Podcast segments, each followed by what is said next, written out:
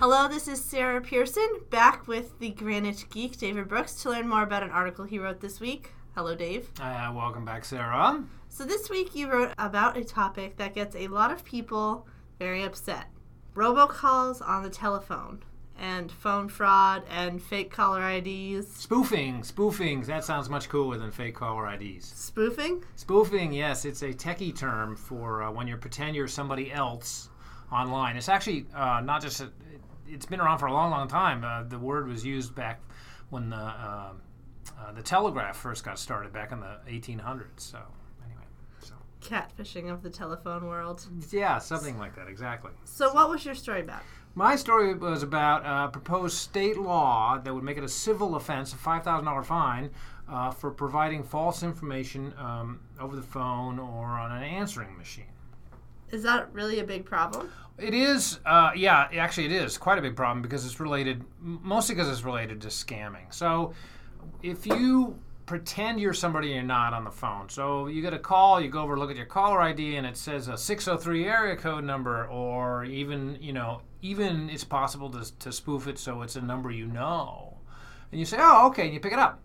Well, now the bad guys, or maybe the telemarketers, have now gotten into your into your home, so to speak. Whereas if they weren't able to fake it, if it said, you know, unknown number, or, you know, a number with an area code from overseas, a lot of these scams start overseas, you wouldn't pick it up at all.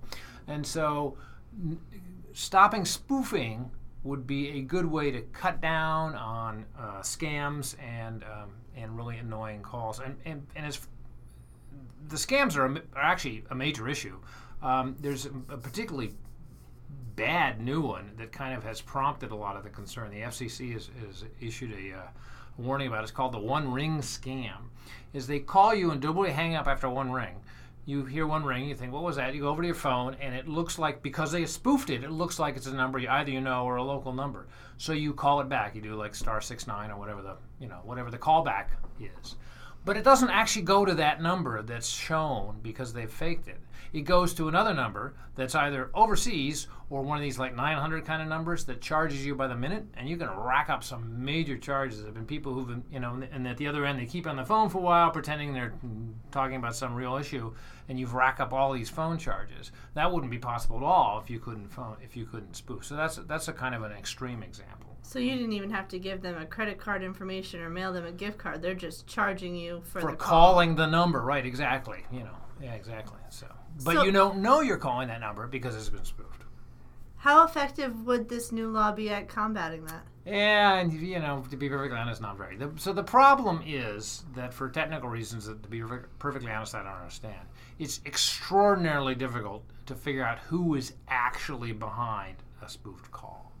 So the phone companies, you you, you, you want to almost say to them, you just don't don't allow spoofing, and, and uh, although there are actually some legitimate reasons for it, but there's there are reasons why it's extremely difficult to not allow uh, to to block spoofing, and it's very very hard for them uh, to be traced down. And a lot of these, as I said, are overseas, uh, particularly uh, the, the major scam rings with the robocalls that call it ten thousand people, and you know, and even if one tenth of one percent fall for the scam, you've still made money.